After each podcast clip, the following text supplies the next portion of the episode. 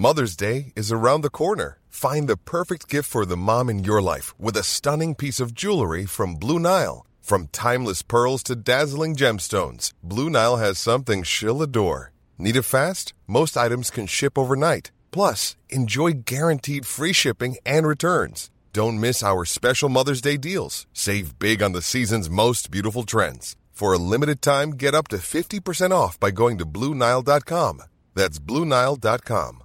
There's never been a faster or easier way to start your weight loss journey than with PlushCare. PlushCare accepts most insurance plans and gives you online access to board-certified physicians who can prescribe FDA-approved weight loss medications like Wegovy and Zepbound for those who qualify. Take charge of your health and speak with a board-certified physician about a weight loss plan that's right for you. Get started today at plushcare.com slash weight loss. That's plushcare.com slash weight loss. plushcare.com slash weight loss. You're listening to the Room 104 podcast with Cormac Moore and Saoirse Long. FM 104. Yeah, they'd like, would you like to sniff a baby? Uh, that must be a. Do you think that's like an Thing from Gareth. evolutionary thing, though? Yeah. To make But you these want are to men messaging this in, by the way. make you want to cuddle and hold your baby It must. as a protective kind of thing. Oh, it's so nice though. They have a smell, and it's so lovely. But then sometimes they don't smell too good. No, sometimes they absolutely, definitely don't. Maybe that's the trade-off. Yeah. Like when, when we're clean and fresh, we will give you so much nice smell because what's coming is horrific. And usually, when you do clean them, that's when they decide they're going to do everything that they shouldn't be doing. Anyway, Oh dear. Any other ones we've missed? The great shout on the barbecues. I don't know how we missed that one. Mm. At bakeries, we've had the smell walking past the dry cleaner and cut grass, petrol, which Ford are actually doing. Uh, the a- smell of turf burning from a chimney fire. yeah, all over that. Actually, yeah, that is a decent one, isn't it? I know everywhere, nowhere new houses aren't allowed to have chimneys in them anymore. eh, environment. So you're going to miss out on all the turf burning, the I- real smell of the country. I actually do love that. It's a real fire. Smell of a real fire, yeah. Now, this one's a really strange one. Talcum powder. It's kind of, is it close to the There's never been a faster or easier way to start your weight loss journey than with PlushCare.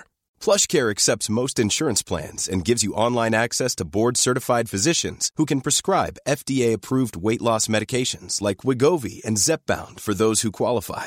Take charge of your health and speak with a board-certified physician about a weight loss plan that's right for you. Get started today at plushcare.com slash weight loss. That's plushcare.com slash weight loss. plushcare.com slash weight loss. Burrow is a furniture company known for timeless design and thoughtful construction and free shipping, and that extends to their outdoor collection. Their outdoor furniture is built to withstand the elements, featuring rust-proof stainless steel hardware, weather-ready teak, and quick-dry foam cushions. For Memorial Day, get 15% off your Burrow purchase at burrow.com slash ACAST and up to 25% off outdoor. That's up to 25% off outdoor furniture at burrow.com slash ACAST. Since 2013, Bombas has donated over 100 million socks, underwear, and t-shirts to those facing homelessness. If we counted those on air, this ad would last over 1,157 days. But if we counted the time it takes to make a donation possible, it would take just a few clicks. Because every time you make a purchase, Bombas donates an item to someone who needs it.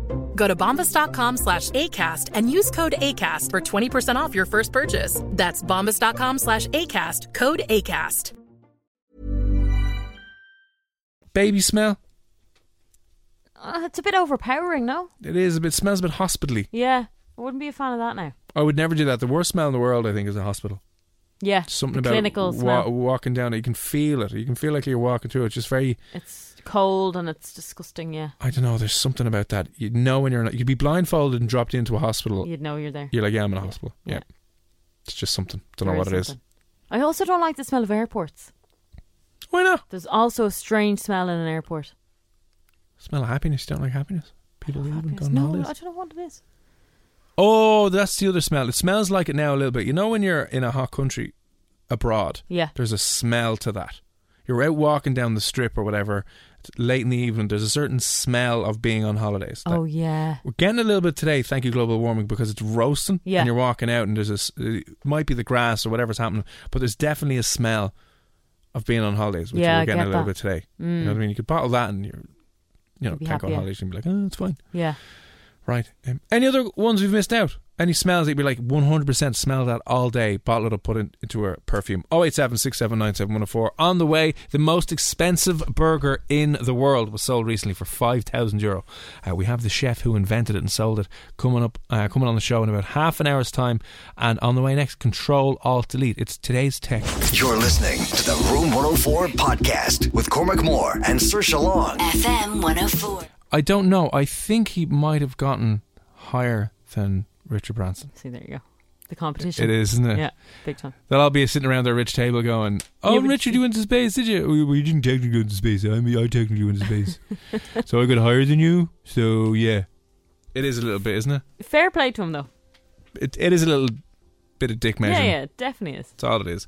So it turns out he went 66.5 miles high above what is known as the Kármán line, apparently. That's the boundary line into space, so he apparently was officially in space. Branson was just in the upper atmosphere, I think.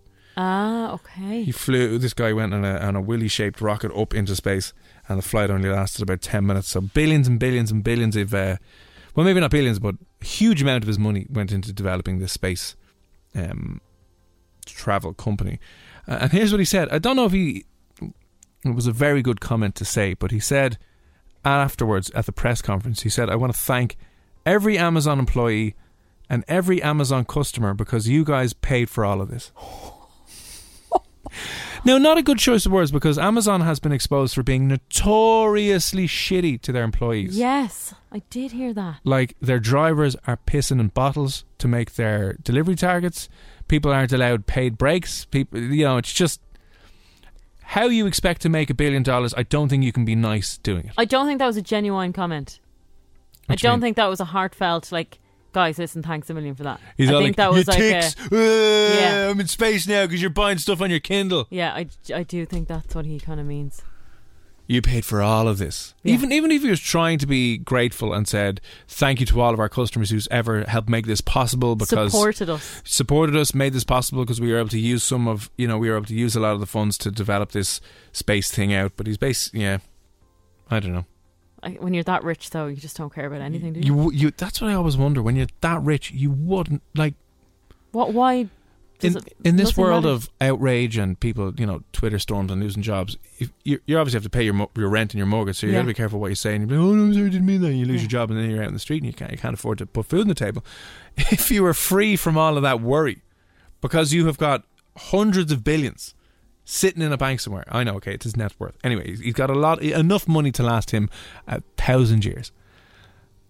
You just wouldn't care, would you? You wouldn't care. You just be like, you, you can't say that. It's like I can't. Uh, no, you can't say that because you're poor. He can't put himself in their shoes because He can leave the Earth. Oh, no one likes me. Fine, I'll go to space. Yeah. Uh, you literally cannot shame me because I can go to a different planet and you're stuck here on Earth. You just say what you want. I looked you all idiot. You paid for it. Whoopsies. Oh dear. Uh, anyway, there. The, I wonder wh- who will be the next billionaire in space.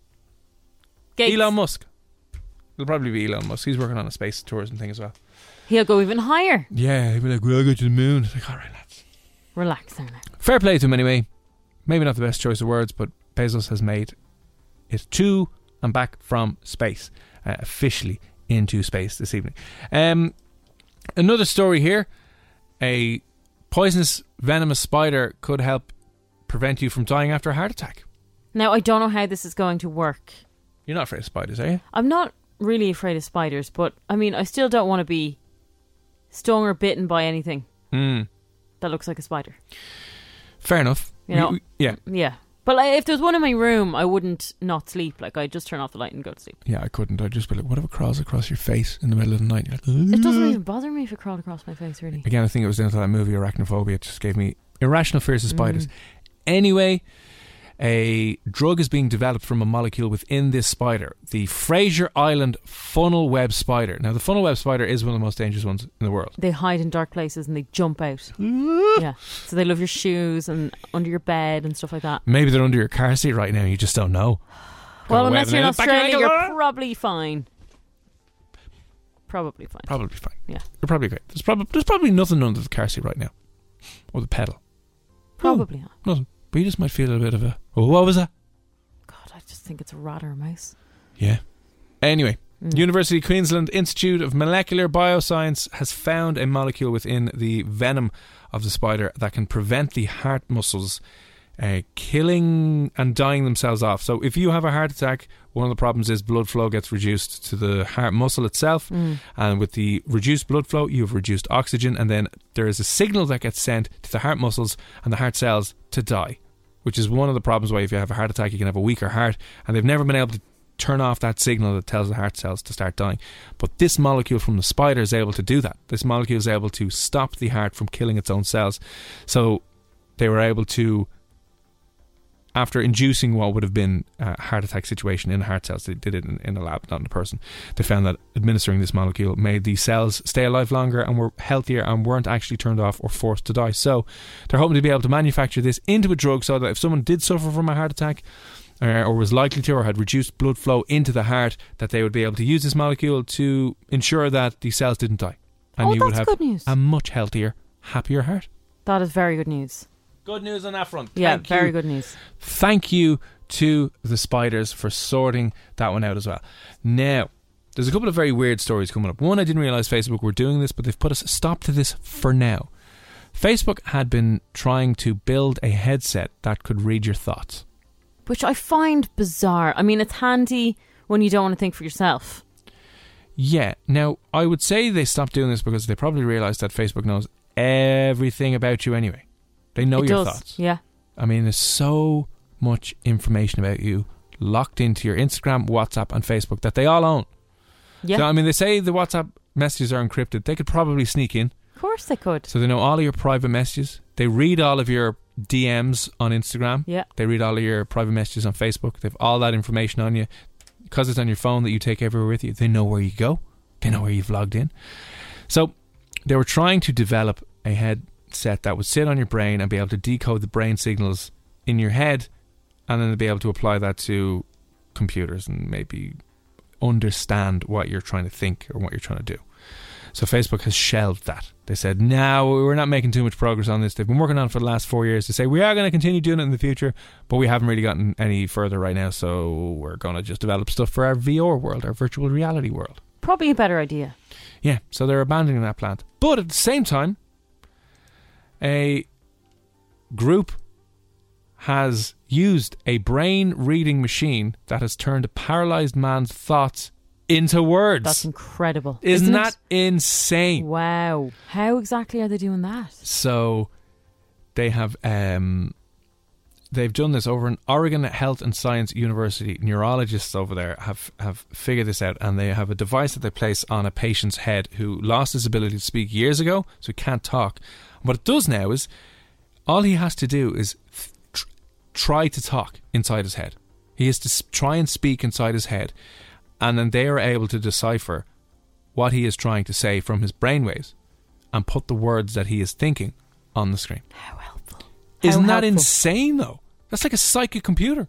But you literally know what you're thinking. So we spoke to people before who were like in locked in syndromes or in comas and they could hear absolutely everything. So can you imagine being in a situation where you can't communicate, you can't look after yourself? It would just be such a horrible, horrible existence. Now put this device on your head and you can communicate with people you haven't spoken to in five, six, seven, eight, nine, ten years. Incredible. Unbelievable. Yeah.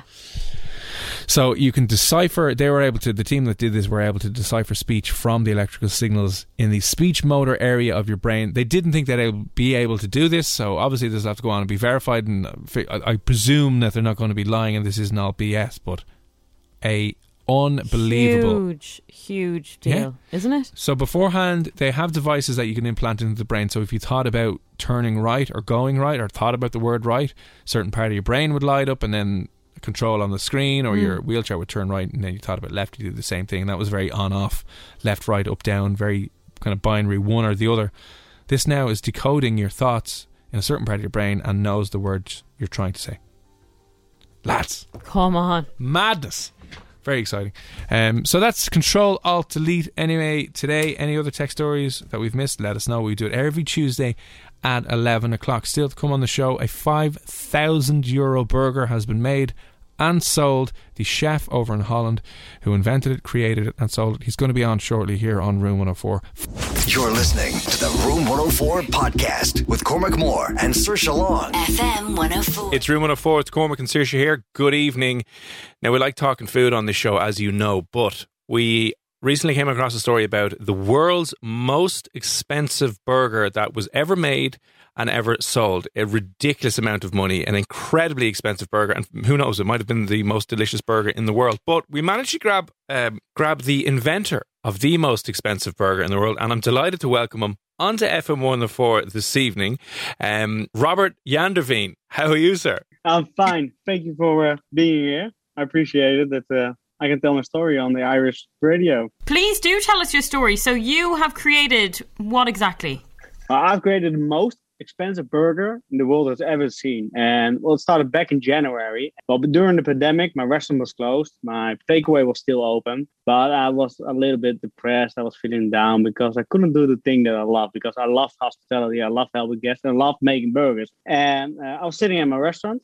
Takeaway was still open. I was training a manager, so I needed to be there just to train my staff, but I didn't need really need to be uh, at the work floor. So I was pretending at the table that I was working on my laptop, but actually I was scrolling like the World Wide Web.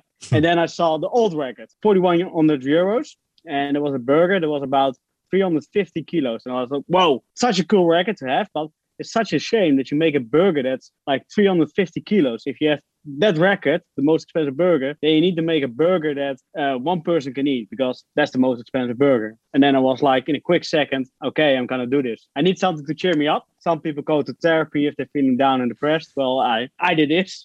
So, what exactly is in your most expensive burger in the world? Well, there's a lot in there. There are 117 ingredients because you need to flavor it and need to um, like the, the taste is really extreme and intense. It has the like uh, the five basic uh, flavors: salt, sweet, bitter, salt, and of course umami, and it's a perfect harmony. So you need to put a lot of ingredients like to get a perfect mix of uh, of uh, flavors. But uh, a couple of really expensive ingredients is like uh, the bun. I made it of Dom uh, Dom I made it myself. Uh, it's covered in gold, and uh, you can eat really you can eat gold. But if you eat gold, you need to make sure it's like pure gold, like 24 or 23 carats. Otherwise, it's uh, not that healthy for you. And the fun thing about this burger, if you eat it because it's in gold, your your fingers will be golden if you finish. Well, and something else that's in there was also really nice. Like uh, I, I, I talk about the layers, like start from the bottom. It's it's like the cover,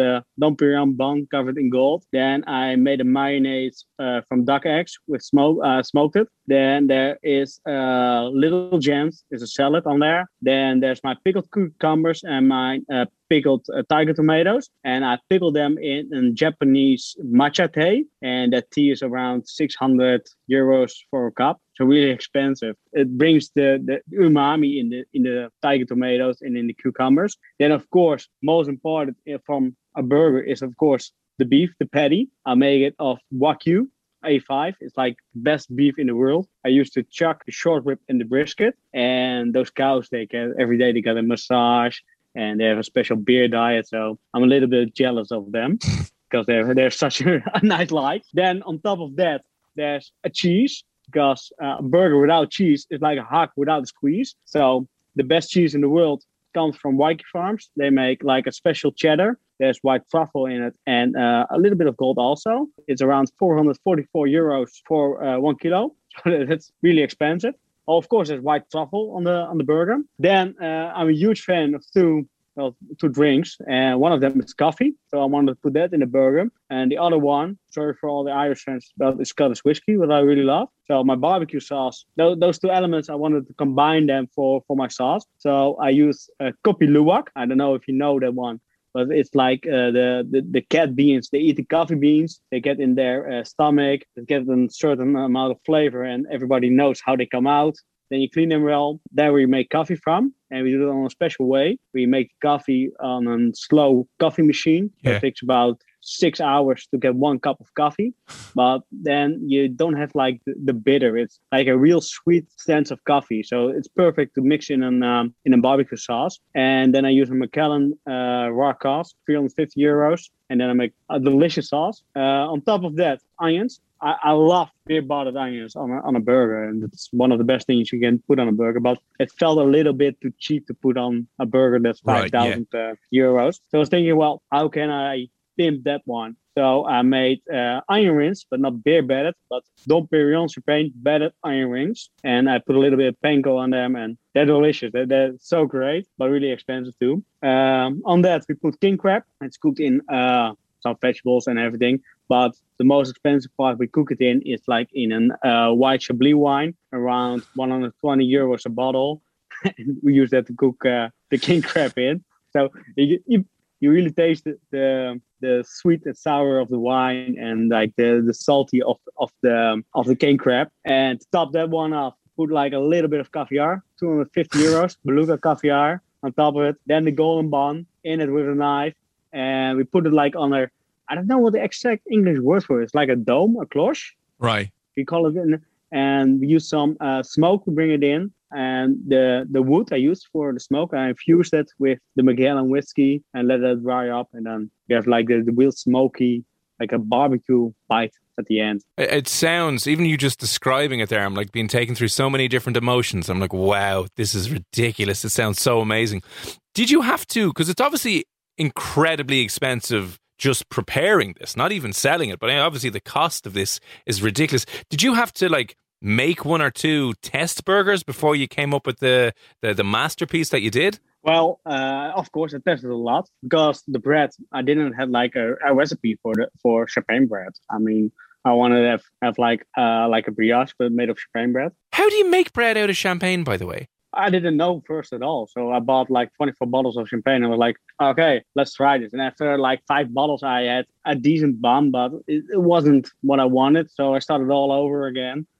And after another five bottles, well, I didn't do that with the Dom Perignon champagne, with just the cheap, uh, cheap champagne. okay, yeah. and after like five bottles, I'm like, okay, thi- this is good. Then you start perfecting how much uh, saffron can I put in there. Because if you want to have the world record for the most expensive hamburger, you can make a burger that's worth like two dollars or something. So I need to to validate the record. I need to have at least a burger that was, uh, I think, around 15, 1600 euros. Uh, because you need to, yeah, say why why do we ask so much for a burger? Well, the ingredients that just raw ingredients, no arbor, no labor, no wins, no profit, and so that's around uh, 1600 euros for my burger. So yeah, yeah and you, you're really testing like no, normally when you make a recipe, you I put a little bit of this expensive ingredient in it because you get a little bit of the taste. And Yeah. At least, and now you're thinking, how much of this ingredient can I put in there that the taste is still good? So with saffron, I was like, normally you do it with uh, a little bit of this, but I was putting it all together and even did sometimes I did a little bit too much, and then you need to take it down. And if people bought the burger, I made uh, three like masterpieces, like the, the real masterpieces with all the most incredible uh, ingredients. To be honest, the first one I eat myself. I was like, okay, if I'm gonna sell this, okay, I, want to eat the first one. Uh. So the second one I sold for five thousand euros. But uh, the thing is, what I said that for me this was a fun project, and I never intended to do this for the money. And to make clear of that, immediately I said, okay, uh, when I, when I applied for the record, I'm going to sell one. I'm going to give that money away to charity. And I choose the food bank because it's ridiculous to pay 5,000 euros for a burger. I also think that. But it's also ridiculous. We have a, a real rich country, the Netherlands, and we're 70 million people.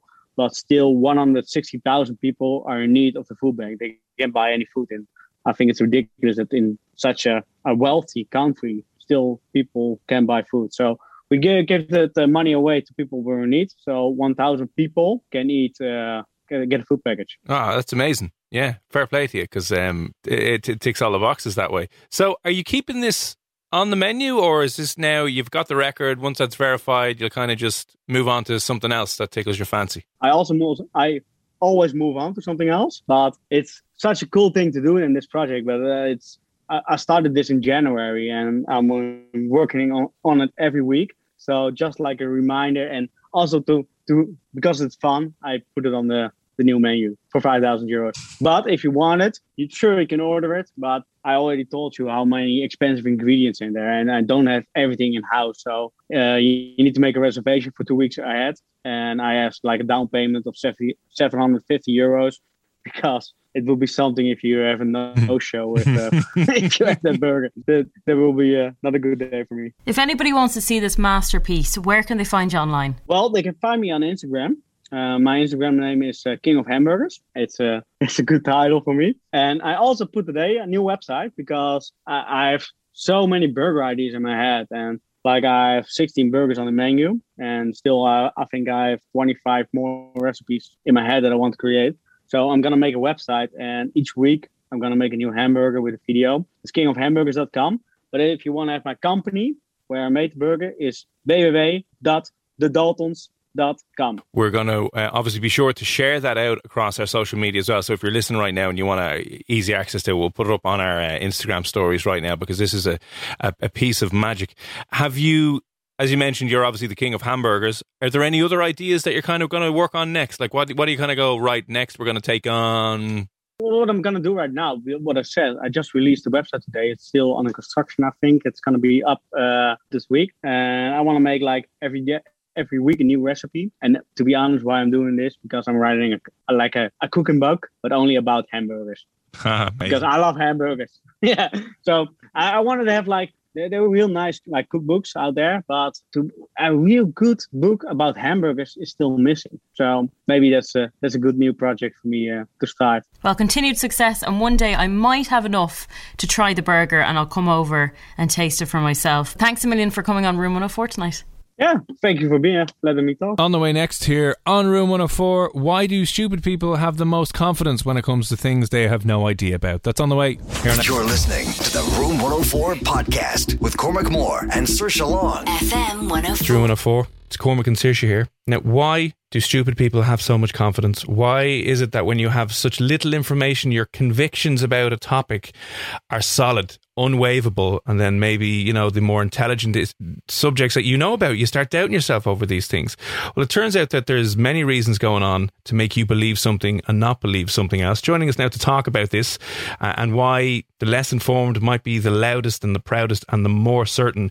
Somebody who's written a uh, co-author of a book called the knowledge illusion why we never think alone. He is also professor in the leeds school of business at the university of colorado. He has done a really uh, really cool very successful viral TED Talk called Why Do We Believe Things That Aren't True? And delighted to welcome onto the show Philip Fernbach. How are you? I'm doing great. Thanks for having me. Thanks for coming on. Now, obviously, uh, there's a lot of people that will try and be controversial, especially online at the moment. They probably have a lot to say based on absolutely no facts. So, what exactly have you found? We have a whole program of research that's, um, we talk about a lot of this stuff in our book, The Knowledge Illusion. Um, and um, one paper that we published recently was actually about genetically modified foods, which I think that you guys saw. And um, this is an area that is uh, pretty controversial, where a lot of people are very opposed to genetically modified foods, and yet most people don't understand very much about them. And what we found in that paper is that um, the people with the least amount of knowledge were the people who were most opposed, but those people also thought that they understood the topic the best. They had the strongest views of their own competence and knowledge about the topic. And that's something that we found um, across a lot of different areas that often people with the with the least amount of knowledge have the strongest opinions um, but they often overestimate how well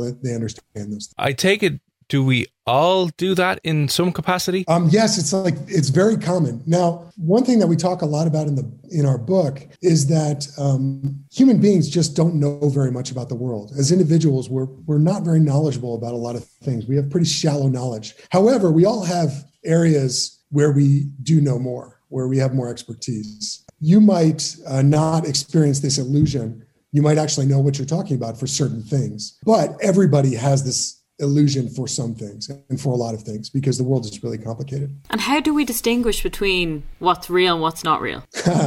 That's a huge question. That's a big question um, and a really deep question. And the answer is that it's really, really difficult um, because most things that we have an opinion about are not things that are easily, um, that we can easily adjudicate or verify on our own. We often don't have enough information to do so. And we could spend our whole lives trying to study some issue and we might learn about it, but we just don't have enough time to do that. Most things that we have opinions about are sufficiently complex that it's just not obvious to know whether they're true or false. The flat earth uh, conspiracy is a great example of that. As individuals, how do you actually know that the earth is round? Well, there's not a lot of observations that we can directly make on our own that would verify that. Now, you can't see pictures and so on. But then I could argue that, well, those pictures are faked by someone else. So the truth is that most of what we believe about the world is actually by virtue of listening to people that we trust. So the real answer to your question is that we have to be a little bit deliberative about trusting the right kind of sources when we get, from, from whom we get our information. It's not really plausible to think that we can go and study every potential issue that we have to take a, a position on. But it's it's very difficult you know, we have this uh, this uh, this idea of a house of mirrors. When you uh, are embedded in a community that believes a certain thing, it can be really, really hard to actually tell when that community's belief is incorrect or correct as individuals. So it's really tricky, and that's why you find entire communities of people that end up getting things wrong, believing things that are not true. And then I take it social media has put that on steroids because you can now form communities and groups, and you can be 100% convinced that lizard shape shifting reptilians are controlling us in on this flat earth. And you know you've no you've no doubts. You're just fully convinced. Yes big time. So this is this is what supports these kinds of um, these kinds of beliefs. And you're absolutely right that social media has amplified a lot of these effects to a great extent because now we're getting even less counter evidence to what we believe, and we can go and search out people who uh, proponents of the same ideas. And the other the other piece of it is that when you affiliate with a community and feel a sense of belonging, uh, that is going to reinforce wanting to uh, being motivated to maintain those beliefs. This is one thing with the QAnon conspiracy, which is really powerful, is that when people join that group, they feel a real deep and strong affiliation because they're welcomed in with open arms and uh, it's it's fun and enjoyable and it feels good to be surrounded by like-minded people who are telling you that you know there's there's this group of people who believes the same things that you do so uh, all of that plays a big role in the social media part of it certainly can't be underestimated. Yeah, it's funny because you'd often think that like there's certain people. It's like trusting someone. You look at someone and within seconds you feel you don't trust them or you might trust them or you warm to them or you don't. So, you know, like visually, if someone looks probably aesthetically pleasing, I don't know, you tend to just be drawn into that and whatever they're kind of saying, you might listen to as opposed to someone else that, you know, it's all superficial, I guess, and the whole kind of social media world that we're living in. But is there more people that are susceptible to believing tripe over others? There are some individual differences that predict um, the extent to which people prone to overestimate their understanding like this. And um, one uh, idea that we've looked at is this idea called um, it's called cognitive reflection. And basically, um, what cognitive reflection is is this little test of mathematics questions that are tr- that are trick questions, so that the first answer that comes into your mind is incorrect. And with a little bit of work, just about everybody can solve these questions no problem. And so cognitive reflection is a measure of the extent to which you sort of stop that initial intuition you have about the wrong answer and you think a little more deeply. And people who are more prone to think a little more deeply um, tend to be less susceptible to this knowledge illusion that we talk about. Um, and uh, we believe that's because they sort of before passing judgment on an issue or saying oh yeah that's true or whatever they'll do a little bit more they'll stop themselves a little bit and say um, they'll go beyond the sort of stuff that you were just talking about that more superficial surface level um, cues about whether something is true or not and they'll think a little more deeply about it. Um, so yeah so cognitive reflection is something that um, that predicts this um, i guess the other thing is um, across different areas what i was talking about before with genetically modified foods and we found this in a lot of other areas including by the way attitudes about COVID vaccine and attitudes about things like wearing masks and social distancing and so on, um, is that people who are really extreme in their views tend to be the ones who have the largest gaps between um, what they know and what they think they know. And so um, that I think that be, comes from the fact that if you're a real, if you're a novice in an area and you don't know that much about it, everything can seem kind of obvious and clear. But when you learn a little bit more, things often become more nuanced and more complex because that's it. And there's a guy I went to school with who is a big, you know, I haven't spoken to him in 10 years, but he keeps sending me all this stuff about how this is all a hoax and how none of this is real and, and how I'm just being a sheep and that he's fighting the man and that he's the noble cause taking on the enemy and I'm, and, I, and I'm just an idiot. And I'm just like, how do you, one, get to that point, but two, how do you help someone like that? I don't want to say see the light because that sounds a bit snobbish as well. Because I'm certainly looking down on these people doesn't help the truth come out either. So, like, how how do we work in that situation? Yeah, it's exceedingly difficult, and this is one of the things that's that's um, it's exciting to work in this area because I think the ideas are so important and and and so uh, central to the way that we view the world. The frustrating thing about working in this area is how hard it is to actually get people to be more open minded and to and to change their views and so on. Um, there are some things things that work a little bit. So things like asking people to try to explain the issue or getting them to think more about instead of trying to convince you or trying to convince them, um, get into more of an explanatory mindset. Because what that does is it often reveals that the issue is more complex and that can kind of open people's minds. But what you don't want to do is you don't want to attack people. You don't want to make people feel like um, you're belittling them because that just leads to them getting deeper into their, you know, sort of doubling down in, in, in, a defensive way. Because people are very defensive about this stuff. Like if you have a counter consensus view on something something, you're very used to everybody telling you that you're an idiot and you don't know what you're talking about, and maybe you, that you have bad intentions and all this kind of stuff. And so you get pretty defensive about it, I think. And um, and the last thing you want is somebody coming along and and and acting high and mighty. So you have to find a way to engage with people in a way where they don't feel like they're being belittled, and that can be difficult sometimes because when someone believes something really crazy, you just your mind goes to, wow, man, this person is an idiot, or this person has bad intentions. It goes to one of those two places.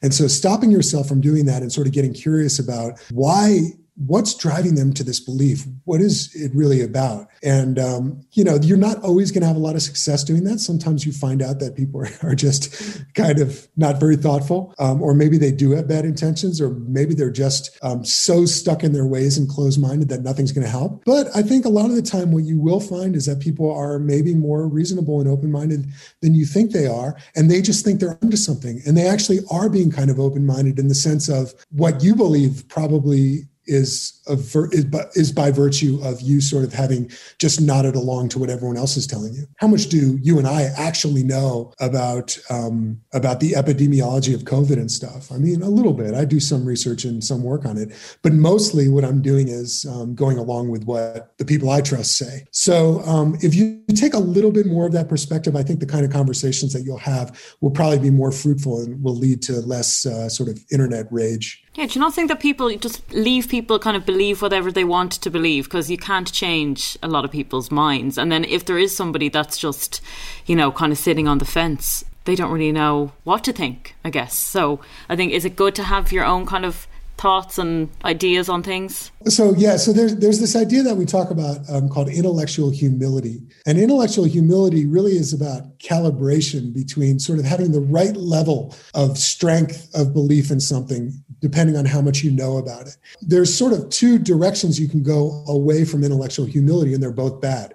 One is being overconfident um, and being too extreme in your views when you don't know what you're talking about. That one's obviously bad. But being too diffident in your views is also bad. Like if I say, "Well, I don't know that much about this about the science of climate change, therefore I'm just going to throw up my hands and say maybe it's true and maybe it's not." That's also not a good way to, to be. Now, what's reasonable would be to say, well, everything I've read based on reputable sources and people that I trust says that this climate science is pretty much um, is, is is is pretty strong and suggests that climate change is real. However, I personally don't understand the science that well, and so the idea that I'm going to go out and um, be super militant about it is maybe not the right way to go. And if you want to be more of a, um, uh, someone who takes on that role, um, go and do your homework. But if you just want to be your everyday average person, I'm not saying you shouldn't believe in climate science. You certainly should, and it's absolutely vital that you do. Maybe you should be open to the uh, to to um, the idea that you don't understand the science that well, and maybe you don't know a lot of nuance about what is a positive behavior and what types of behaviors might be good or bad or whatever,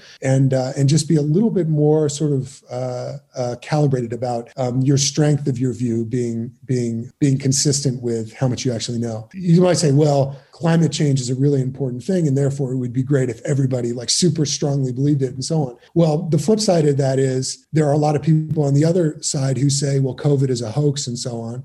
And if those people were a little bit better calibrated then like overall you know i think overall better calibration is going to serve society well. That, that's kind of the way that i think about it we're moving into a, you know peculiar time here in, in Dublin and in Ireland where we've had one of the longest lockdowns in the world. Everyone is burnt out, everyone is exhausted, and people are starting to, I think, really question the government's lockdown and question why certain things aren't open yet and, and all that kind of things. And I think a lot of people as well, there is a whole cohort of people out there who one, as you said, aren't very informed about everything. As we can't be experts in the virus or whatever, and then are terrified of questioning anything, especially on Twitter, because that's where your reputation goes to die.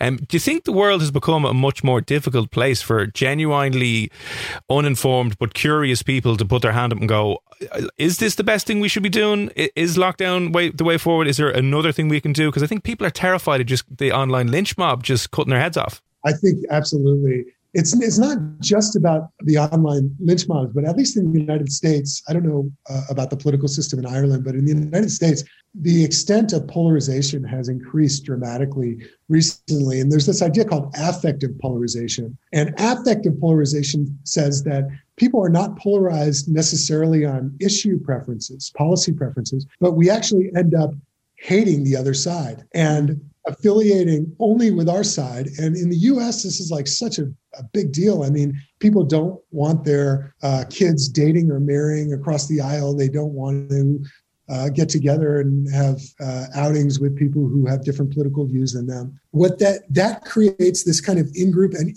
out-group mentality where there is a party line, and if you don't toe that party line, you're at risk of really being ostracized. And so, um, COVID uh, attitudes are a really good example of where this can run into trouble because there are many reasonable people say if you're on the left in the United States where the party line is sort of more has been much more risk averse um, and says that we should have pretty extreme policies and regulations around COVID. And if you're on the right, it's it's more polarized in the other direction where it's like you know this if you wear a mask you're you're not being a true patriot and so on like that.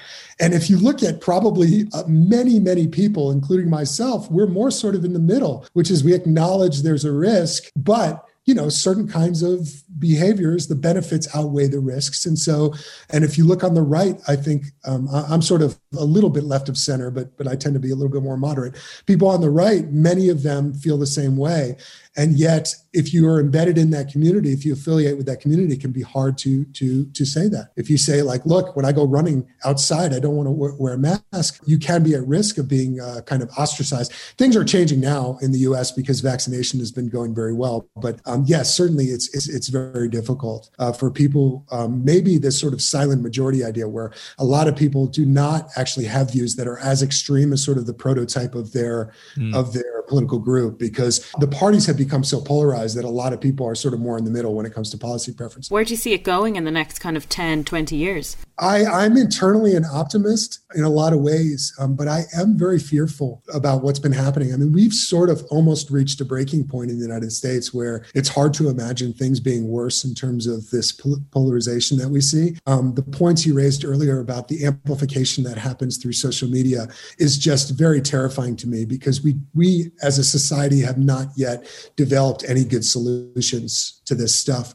What we what is becoming as clear as day is that human beings can affiliate in groups and come to believe just about anything about the world. And we've known that as a society for a really long time. It's always been the case that people have been prone to um, beliefs that don't make a lot of sense um, and that are inconsistent with the science and inconsistent with the expert views. However, the extent to which those kinds of beliefs can propagate and build and flow uh, through social media is really, really scary. And in the United States, we see things like, you know, for instance, uh, uh, our former president was able to convince a very large swath of our country of a total falsehood. And that falsehood about the election being stolen has unimaginably high stakes um, because if uh, enough people were convinced, if it was 50% instead of 40% or whatever, the democratic uh, system that we've enjoyed here in the United States for a couple hundred years could uh, go up in smoke overnight. I do not see a simple and obvious solution to this problem on the horizon.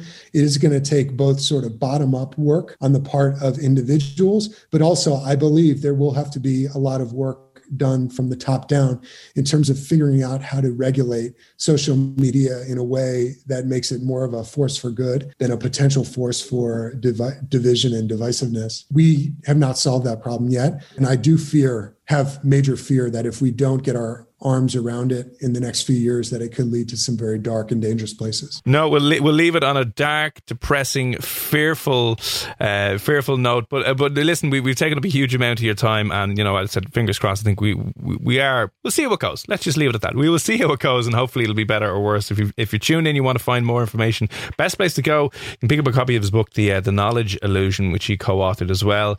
Uh, Professor Philip uh, where else are you online? Twitter, Instagram. People can connect with you you know, have people check out my uh, my TED talk. They can easily find that on YouTube. But most importantly, um, check out the book. I think you guys will, if you're interested in this topic, will find it very fascinating. And yeah, it was a it was a real pleasure to speak with both. You're listening to the Room 104 podcast with Cormac Moore and Saoirse Long. FM 104. Even on a budget, quality is non-negotiable. That's why Quince is the place to score high-end essentials at 50 to 80% less than similar brands. Get your hands on buttery soft cashmere sweaters from just 60 bucks, Italian leather jackets, and so much more. And the best part about Quince, they exclusively partner with factories committed to safe, ethical, and responsible manufacturing. Elevate your style without the elevated price tag with Quince. Go to quince.com slash upgrade for free shipping and 365-day returns. When you need mealtime inspiration, it's worth shopping Kroger, where you'll find over 30,000 mouthwatering choices that excite your inner foodie. And no matter what tasty choice you make, you'll enjoy our everyday low prices, plus extra ways to save, like digital coupons worth over $600 each week. You can also save up to $1 off per gallon at the pump with fuel points. More savings and more inspiring flavors make shopping Kroger worth it every time. Kroger, fresh for everyone. Fuel restrictions apply.